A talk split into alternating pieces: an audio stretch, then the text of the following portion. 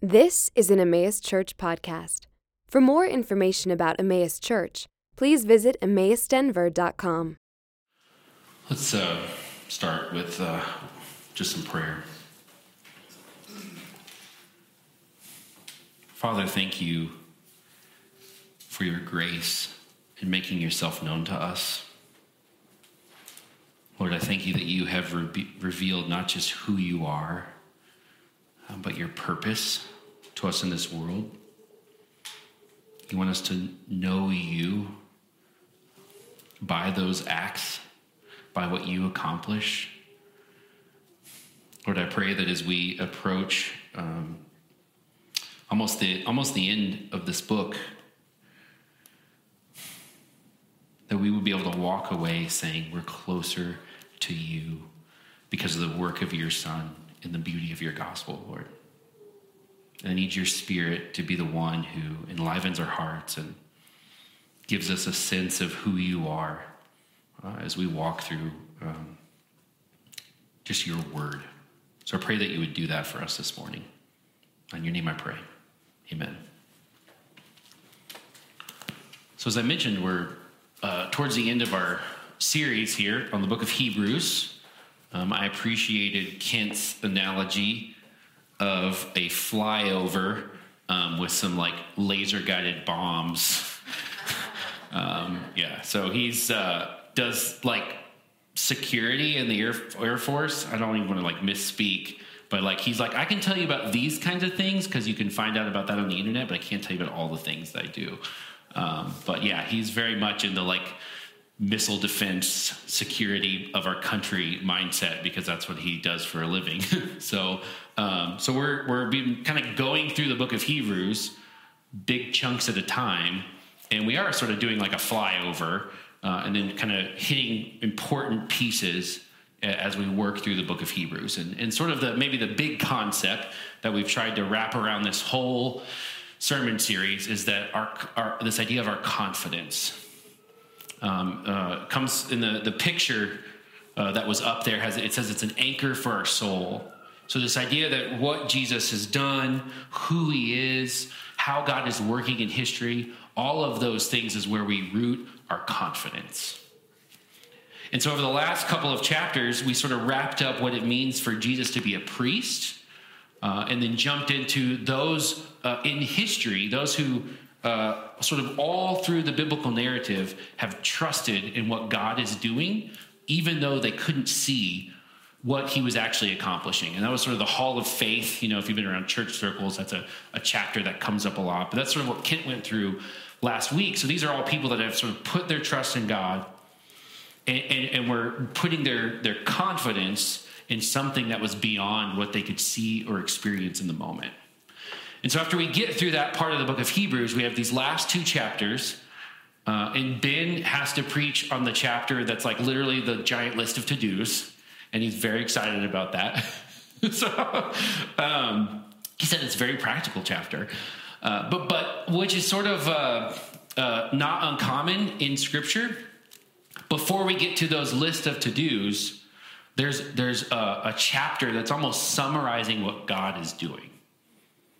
There's a chapter that's saying, This is God's purpose.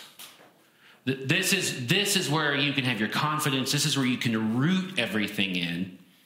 So that then when we get to some of those to dos in the next section, that will that you'll have you'll have a, a ground or, or, fertile soil, so to speak, to to plant yourself in, uh, to to bear fruit as you as you go out, as the as the book of Hebrews ends. And so I thought a really good way to sum it up, even for this chapter, is that the purpose of God is, is peace. The purpose of God is peace. And hopefully that will make a little more sense as we work through the chapter here. And there's a lot of ways to, to sort of summarize this. So I'm not, when I say, right, this morning, God's purpose is peace, I don't mean to say he has no other purposes. Um, you could say God's purpose is to bring about the new creation I think it's an appropriate way to talk about that. You could say that God's purpose is redemption. It's a, another word that we talk about for rescuing his people and bringing them into his presence and, and wiping away every tear. So there's a, there's a lot of ways you can sort of describe God's purpose. Um, but I thought this this word peace comes up a couple of times in our chapters, and I thought it'd be like a good summary word to talk about God's purpose. And before we jump into the the passage, uh, I have a video, and we tried it like four times this morning, and two of the four times it worked. Um, so so yeah, so we're so I'm gonna play a video because I think we have uh, maybe not the best understanding of what the word peace means. And I thought this video was a really good video from the Bible Project folks. Um, they're really good at making these kinds of things, and it's only like three and a half minutes. And I think it gives us a, a really good understanding of what I mean when I say God's purpose is peace. So if you want to play the, the video. The word peace is common in most languages. People can talk about peace treaties or times of peace. It means the absence of war. And in the Bible, the word peace can refer to the absence of conflict, but it also points to the presence of something better in its place. In the Old Testament, the Hebrew word for peace is shalom. And in the New Testament, the Greek word is eirene. The most basic meaning of shalom is complete or whole. The word can refer to a stone that has a perfect, whole shape with no cracks. It can also refer to a completed stone wall that has no gaps and no missing bricks. Shalom refers to something that's complex with lots of pieces that's in a state of completeness, wholeness. It's like Job, who says his tents are in a state of shalom because he counted his flock and no animals were missing. This is why shalom can refer to a person's well being. Like when David visited his brothers on the battlefield, he asked about their shalom. The core idea is that life is complex full of moving parts and relationships and situations. And when any of these is out of alignment or missing, your shalom breaks down. Life is no longer whole, it needs to be restored. In fact, that's the basic meaning of shalom when you use it as a verb. To bring shalom literally means to make complete or restore. So Solomon brings shalom to the unfinished temple when he Or if your animal accidentally damages your neighbor's field, you shalom them by giving them a complete repayment for their loss. You take what's missing and you restore it to wholeness. The same goes for human relationships. In the book of Proverbs, to reconcile and heal a broken relationship is to bring shalom. And when rival kingdoms make shalom in the Bible, it doesn't just mean they stop fighting, it also means they start working together for each other's benefit. This state of shalom is what Israel's kings were supposed to cultivate, and it rarely happened. So the prophet Isaiah, he looked forward to a future king, a prince of shalom. And his reign would bring shalom with no end. A time when God would make a covenant of shalom with his people and make right all wrongs and heal all that's been broken. This is why Jesus' birth in the New Testament was announced as the arrival of Eirene. Remember, that's the Greek word Jesus came to offer his peace to others, like when he said to his followers, My peace I give to you all. The apostles claimed that Jesus made peace between messed up humans and God when he died and rose from the dead. The idea is that he restored to wholeness the broken relationship between humans and their Creator. This is why the Apostle Paul can say Jesus himself is our Eirene. He was the whole, complete human that I made to be, but have failed to be. And now he gives me his life as a gift. And this means that Jesus' followers are now called to create peace. Paul instructed local churches to keep their unity through the bond of peace, which requires humility and patience and bearing with others in love. Becoming people of peace means participating in the life of Jesus, who reconciled all things in heaven and earth, restoring peace through his death and resurrection. So peace takes a lot of work, because it's not just the absence of conflict. True peace requires taking what's broken and restoring it to wholeness, whether it's in our lives, our relationships, or in our world. And that's the rich biblical concept of peace. Hopefully, that uh, expanded our understanding of the idea of peace a little bit. Um, and it's cool because they visualize it and make it a little easier to follow along. So we're going to go through the passage this morning, and uh, we're not going to be able to hit every little detail in all of those verses. Um, try to keep the sermon within a reasonable amount of time. Uh, but I, I do want to kind of I do want to kind of hit on three major things. Where if God's purpose is peace, um, shalom or eirene, um, if God's purpose is peace or wellness or, or wholeness or completeness, um, I think that shows up in this passage in a few ways. Talk about our, our inward peace, and I say when I say our, I mean like uh, the, the, the church family, God's people, our, our peace, uh, and also what God calls us to, to create outward peace. So he doesn't just draw people to himself, he, he sends us out in the community so that together we can actually bring peace, we can bring wholeness, we can be completeness to those around us in a uh, yes, in some in a and sometimes in a in a really wonderful way, sometimes in limited ways, and then ultimately we're going to kind of end, hopefully with something encouraging. Is that the, the story of God is that eternal, complete, forever peace uh, is already something that's secured, already something that we can be confident in, already something that we can look forward to and be thankful for. So let's just jump in um, and talk about talk about our inward peace. Look at verse 3. I'm going to be in chapter 12 uh, pretty much the whole time.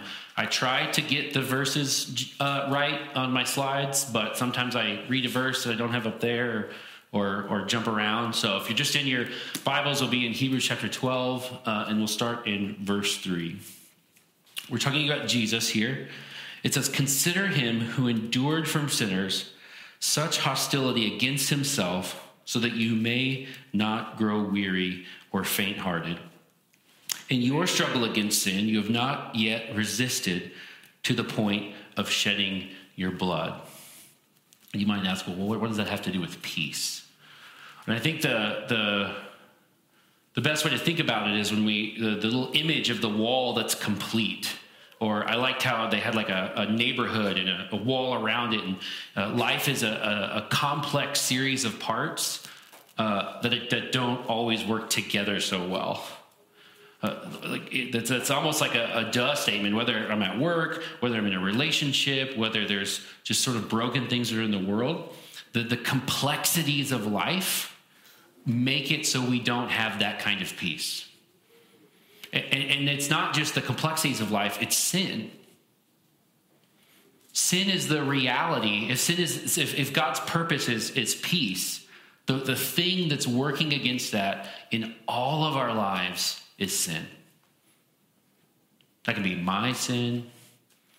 That can be sin from people in the community. That can be sin that you experience outside of work. That can be the result of sin and even just the brokenness of creation. Sin is what keeps peace from coming complete. Sin is what actually keeps us from enjoying the, the shalom or the peace that God is aiming for. And he's, he knows that, so he says, Consider Jesus. In verse 3, he says, Consider Jesus. He had to deal with sin. We, we know he did it. And, and, and we want to use his life not uh, yes, he died for us, and we talked about how, as our priest, he's the one that brings us to God, but he is also an example for us. He's saying, let's look at Jesus' life. In Jesus' life, he had to deal with sin. And I want you to look at Jesus' life so you do not grow weary in the, in the so many aspects of our life that don't have peace. Because you can see what Jesus went through you can see how he suffered, but we just spent the last three or four chapters talking about he's been risen again. He's seated at the right hand of the Father. He, he is our perfect priest who is intending to bring all his people into the presence of God. He's, he's sitting on the heavenly throne, making every enemy his footstool. Jesus went through suffering and, and dealt with sin, but it wasn't for nothing. It was so that he could be raised up again and sit in the heavenly places. And he's saying, as you wrestle with all the broken things in the world, as you wrestle with the sin that's in you, the sin that's outside, the sin that's in the workplace, or as you wrestle with all the broken things in the world, look at your Savior who did the same thing, who dealt with the suffering, and then was raised up on the third day in glory. He's like, remember what he went through so that as you're wrestling with your our, I say your, that's just, but our as a family, if you're wrestling with our inward peace, know that sometimes it's difficult. Sometimes it's painful. It was painful for Jesus. It's going to be painful for us at times. And he kind of jumps into that when he says, And have you forgotten the exhortation that addresses you as son? My son, do not regard lightly the discipline of the Lord, nor be weary when reproved by him. For the Lord disciplines the one he loves and chastises every son whom he receives. I'm going to jump ahead a little bit in verse 11. He's talking about the painful things that we have to experience because of the sin that's inside of us, because of the, the sin that's all around us, because of the brokenness in a sinful world. In verse 11, he says, For the moment, all discipline seems painful rather than pleasant. But later it yields the peaceful, that's our word, eirene, the peaceful fruit of righteousness. It yields the peaceful fruit of righteousness. He, he, he, he goes to compare discipline that we have with our earthly fathers, um, but he's trying to make the point. He's trying to make the point that even though you and I are struggling with sin in the world, my sin, your sin, the broken things around us, God is actually using all of those things for a purpose. Yes, Lord. God is, God is actually using all of those things as a purpose, for a purpose. And he, he kind of, he says, he says, you, have you not forgotten the exhortation that addresses you as sons? And maybe your, uh, sometimes your Bible has a little asterisk that says sons and daughters. And it's easy to sort of gloss over that, but it's a really important reality to consider. It's a super important reality to consider. God is saying that those of us who are in his family, who have our own sin, who deal with sin.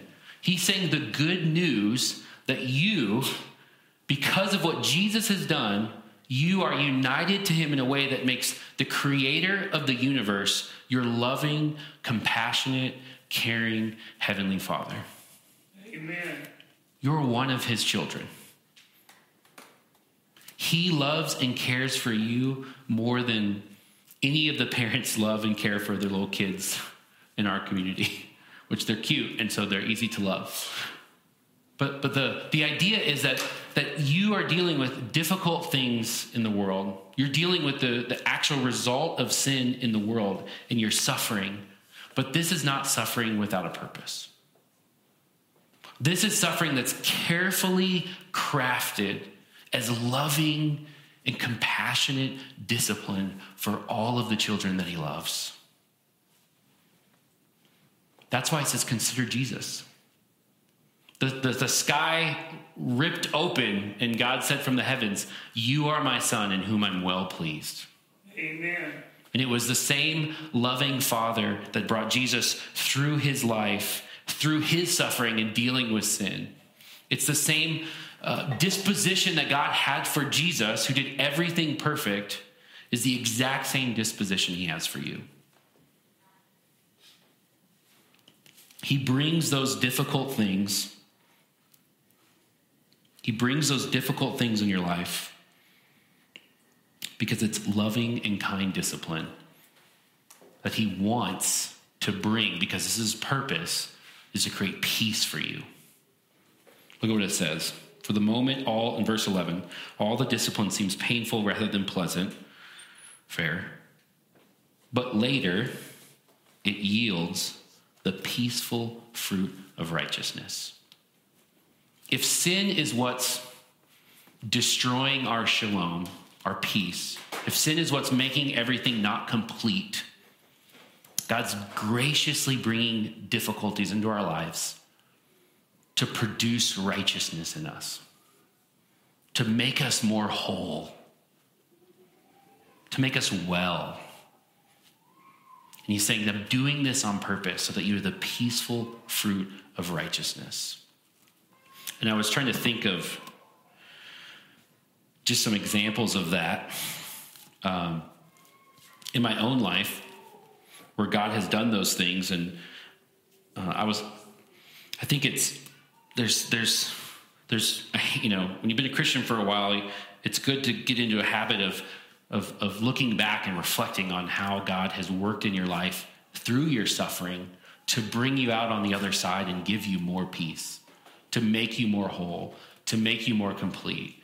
And I think there's in, in our lives, there's everything from the sort of um, just difficult things like working graveyard shifts for a long period of time and not being able to be connected to anyone.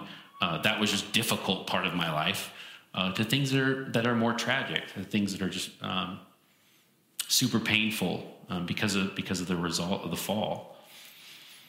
And it it kind of we were talking about this. Me and Bridget were talking about this, and she's like, "Well, how how do we know that these difficult things in our life?" How do we know that those? How do we? What do we hold on to to make those things actually produce the peace in, in us?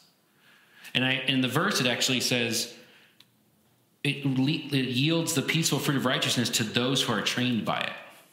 Because we all suffer in one way, shape, or form. So, what does it mean to be trained by it? How am I trained by these things? And I, I almost wanted to um, re go back through everything in chapter 10, but I'm not going to do that. Um, he encourages us when he talks about the, the wonder and the beauty of what God is doing. He's saying there's, there's things that you can do in light of what of what God has done. Saying if Jesus is our priest and he's sitting up in heaven and he's he's interceding for us on, on behalf and he's he wants to draw us into the Father's presence, that he, he's kind of walked through all of this and he's saying, for those of us who are suffering, there are things that we can do. He says, you can draw near to God. Because of what Jesus done, you can actually draw near to God Himself. And I was talking to Nether uh, even this morning, and she was like, and sometimes just between this class and this class, and I don't have the lesson plan done, and I'm I'm thinking about the next class, and I'm just like, Lord, you're gonna have to you're gonna have to help me out with like in the next 10 minutes because I, I am not sufficient in this moment. And that's a one that's a great example. Sometimes just drawing near to God is considering him in the moment and saying, I'm insufficient. I need your help. Uh, I can't do this on my own. And, and the, it's little moments like that where God uses those things to train us so that we produce righteousness. And I love how it says later. You know, this isn't like a like an instant thing that all of a sudden generates righteousness in us. This is this is something that, that over time God generates holiness in us and righteousness, and we have that peace, we have that wholeness, we have that completeness. So, so you can draw near to the throne of God. Yes, Lord. Another thing he says is have hold fast the confidence that we have. He's like, you can draw near to God because you believe what Jesus is doing. Jesus is doing things today. Jesus forgave us, uh, who, we are forgiven of our sins because of what Jesus has done in the past. And Jesus has guaranteed us stuff in the future. So sometimes, sometimes just being trained by our suffering is remembering who God is and what he's doing. And just taking some time to consider those things. That's, that's the training that produces this wholeness, that produces this peace, that transforms us. God is making us holy together as a community. He's making us holy so that we can be more complete and have peace and joy in the very presence of God Himself. Amen. This is the purpose of God. He is aiming for peace for his people. And it doesn't just end there, he wants to do something with us. He wants that peace to, to flow outward into the communities around us. Look at the next verse in verse 12. It says, Therefore, all these things I've, I've, I've kind of discussed and, and told you that I'm, I'm creating this inward peace in you. Therefore, lift your drooping hands and strengthen your weak knees, and make straight paths for your feet. It's a straight path for your feet is just a, a way of saying uh, walk or have a have the manner of your life reflect the wisdom and, and character of God. It's a it's a, a paths for your feet is something that's all over the book of Proverbs. As God transforms us, as God gives us this inner peace, He's saying, go and, and act in a way that's consistent with God's character says, so that what is lame may not be put out of joint, but rather be healed. Saying, I'm, I'm, I'm doing this inward peace in you as a community so that you can move forward in your life, so that you can actually have a, uh, you can you can walk in a manner worthy of the Lord. You can actually heal those around you and create peace where I've put you. You can actually uh, be instruments of of of the shalom, of putting everything together with people who are around you. He says in verse 14, kind of makes a, a summary here. He says, Strive for peace with everyone strive for peace with everyone. And I think when, when you know when that word before maybe watching that video or even thinking about this word as it works through Scripture, um, that's like strive for peace with everyone. Um, no one's mad at me. Done. That's not what he's saying. He's saying there are people all around you that don't feel well or don't feel complete. There are people all around you that are broken. And I'm generating this peace with you so that you can be an instrument for creating wholeness and wellness with all of those around you. Yes, Lord. He says, strive for peace with everyone. And there's, you know, our in our gospel communities, we try really hard to do a specific way to serve those around us, not just uh, our church values inward and outward love. So we, as a as a as a gospel community, uh, we don't want to just be uh, serving in family with each other. Uh, we don't want to just proclaim the gospel uh, just to each other. We want to, we want the love that we have felt to go outward. And so we try really hard to just intentionally do things like this. Um, a couple of our GCs have partnered with Bridge of Hope. Um, like half the people in this room are probably like involved in that in some way, shape, or form. And it's just a, all it is is a way to bring peace to those outside the community. It's a it's an organization that that helps near homeless or homeless single mothers have more completeness, more wholeness. So the organization gives them a home for a period of time, uh, helps them get a job, helps them have savings, helps them like think through different programs, or whether it's with their children or or with uh, their own career. And they say part of having, you know, they don't use this language, but part of having peace is to have a, a network of a community. And so they partner with groups to just be neighbors and to be friends with these single moms. That's just a, that's just a way in which the community can go out and actually bring peace, bring more wholeness, bring more completeness with those around us. And I think that we do these sort of intentional things because we're, we're almost just trying to say, hey, this is, this is a, a really good, clear way to draw attention to how, how we can show outward love to those around us. But you don't have to be involved in some nonprofit to bring completeness, to bring wholeness to those around you. God has actually placed each and every one of you in a place with other people. That could be at work. That could be at the coffee shop you visit all the time, the brewery. That could be someone who lives next door we should know as believers that sin has affected every part of the world. God has placed you particularly in a place with people and said, I'm working among you to transform you, to bring you peace, so that you could also strive for peace with everyone else. So that you could strive for peace for everyone else. So, where has God put you that you can contribute to the wholeness or the completeness of others? Where has God placed you so as He works peace in us, you can work peace in those around you? And for most of you, you're part of a gospel community. Where has God placed your group? It's not a Lone Ranger project. We do this together. Where has God placed us that we can strive for completeness and wholeness and peace with those around us? If you have been involved with serving anyone around you intentionally, around around seeing God transform you and draw you closer to Him and leaning into the place that God has put you, you know that can be really difficult. Um, and, and maybe even not feel like you can get very far. It's hard not to think about the you know, many homeless people that have sort of come into our community and been served by us. You know, Cole's been here the longest, so he probably has like a, a list of some of them coming in and out. It's difficult.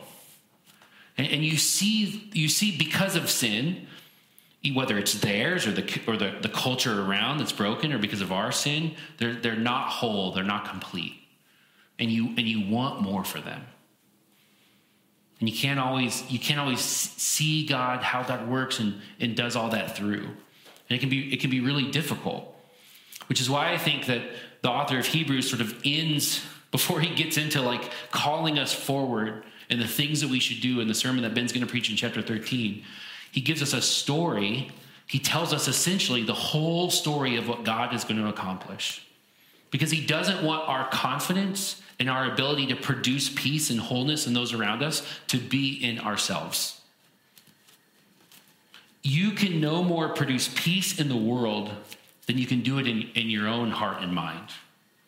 And so God is giving us sort of a, a picture.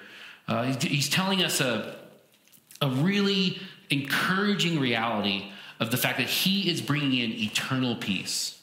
He is the one who's already planned out all of history. And he wants your confidence that this peace that we desire, that we strive for, is something that's going to happen because of everything that God does. He's the one that brings the eternal peace. He uses us and he works peace in us, but at the end of the day, he's the one that brings this eternal peace. Look at what he says in, in verse 18. This comes from one of my favorite Bible stories. He says, For you have not come to what may be touched, a blazing fire in darkness and gloom, in a tempest, which is like a whirling wind. We have a little bit of a tempest out there. It's probably not a tempest, but it's sound. You can hear the wind. Don't want to undersell what that word means. Um, and, and the sound of a trumpet and a voice whose words made the hearers beg that no further messages be spoken to them. For they could not endure the order that was given. If even a beast touches the mountain, it shall be stoned. And he's pulling from Exodus 19.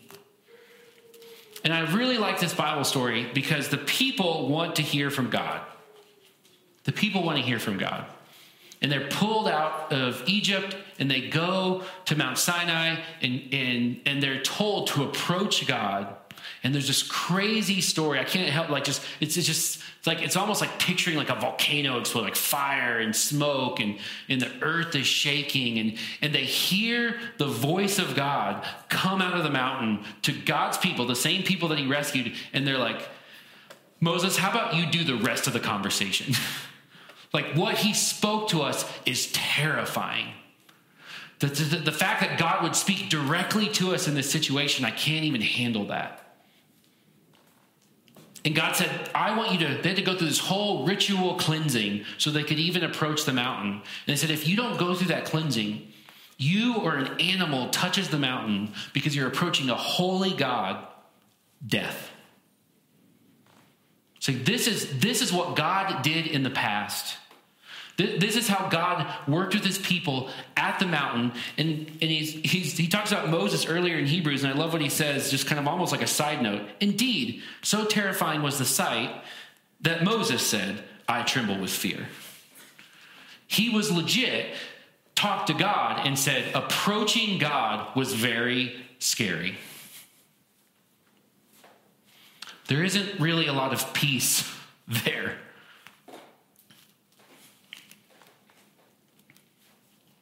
And he's trying to tell us as he, as he walks through this story.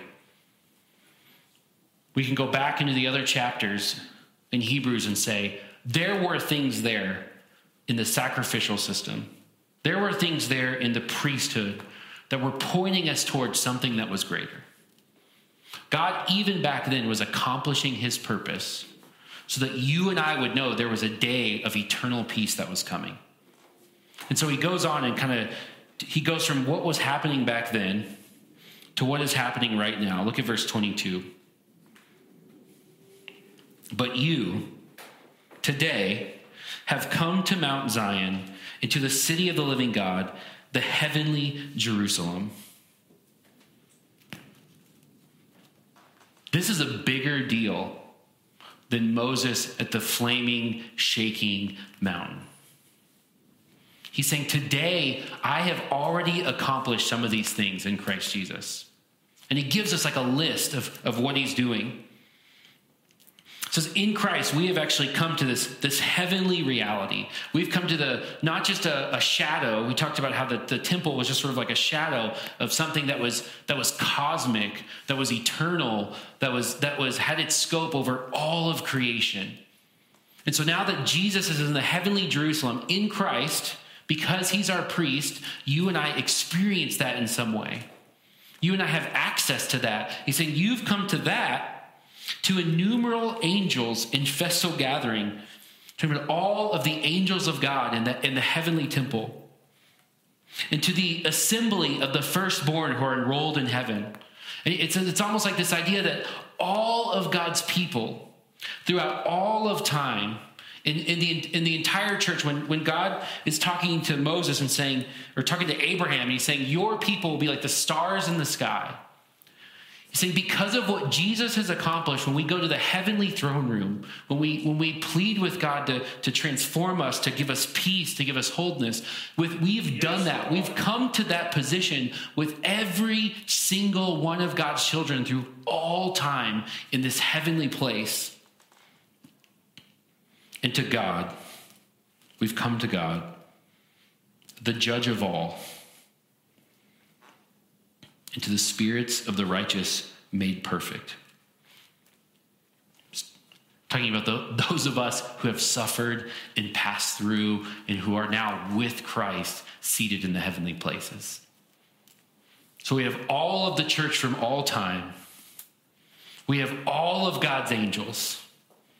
We have every single believer who has dealt with the suffering and the sin and is now standing before Jesus, and every tear has been wiped away from their eyes. This is what we've come to when we approach God. Says, and to Jesus, the mediator of a new covenant, and to the sprinkled blood that speaks a better word than the blood of Abel. Abel was killed, and his blood cried out to the Lord that there was injustice.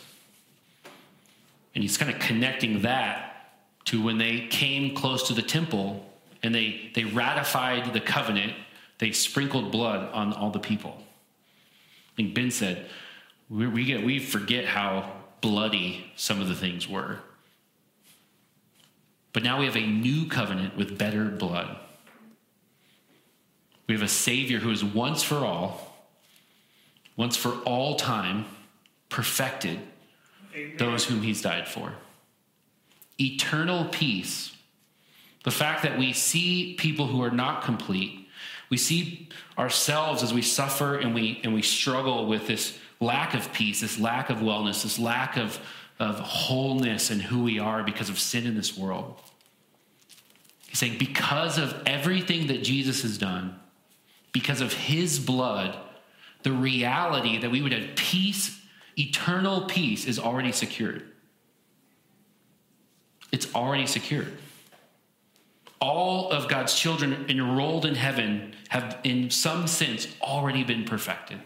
So, as you and I strive to make peace with those around us, as you as, and I lean into people who are suffering and, and want to see them made whole, want to see them made complete, and we don't, and, and we're struggling and we, we see it fail so often, or we, we don't see this reality that, that, that, we, that we strive for, that we want, because there's so many broken, messed up things in the world. He's saying, remember that God has actually secured all of this. He's secured all of this so that you can be certain so that you can be sure that eternal peace is going to happen because of the work of Jesus Christ.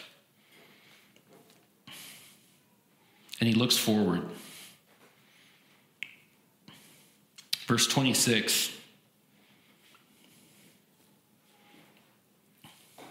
He says, At that time, his voice shook the earth as he looks forward.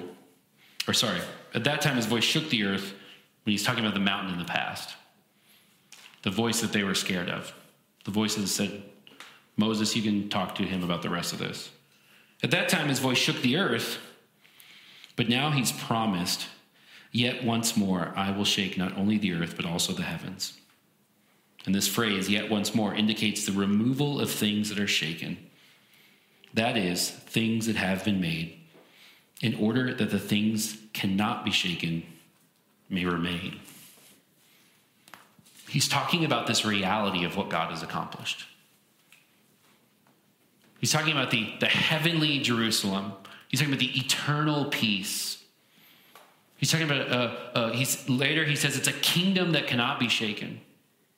So as, as God works peace in us together, and we work peace and strive for peace, we're striving for peace with those around us.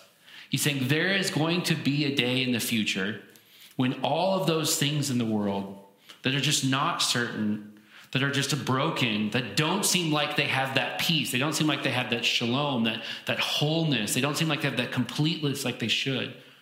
He's saying there's a day when all of those broken things will fall away. And the only thing that will remain is the eternal peace that Jesus has already accomplished. That's all we'll see.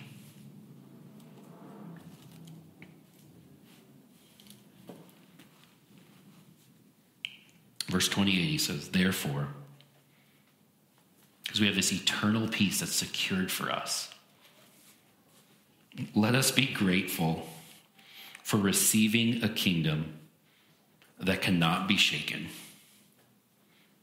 Amen. And thus let us offer to God acceptable worship with reverence and awe. Let's be in awe of what God has accomplished. To be in awe in what He's secured. His purpose, God's purpose, is to bring peace, to bring wholeness, to bring completeness. And He's doing that today in us as we're being transformed into the image of God. And, he, and he's calling us as he changes our community to move out into the world as a light in a dark place, to bring completeness and to bring wholeness to those around us. But he's not telling us to do that out of our own strength. He's saying, Remember that I've already secured this for you. I've already ensured that this will happen. And someday, someday he will speak again and all of the broken things in the world will fall away. And the only thing we'll know is that eternal peace, because that's God's purpose to bring peace. Let's pray. Father, you are a great God. We look forward to the day where everything that can be shaken around us falls away. And we are fulfilled because we see you face to face. Lord, we want that for our family, for our friends, for our neighbors, for ourselves. We want to taste that wholeness and that completeness that comes from being in your presence, even today. Help us have a glimpse of that by your Spirit in a supernatural way. Help us have just a taste of what it's like to see you and feel complete. Help keep our hearts and minds focused on you as we remind ourselves in communion of what you've done and respond with worship and praise before we go out into the world to strive for peace with everyone. In your name I pray. Amen.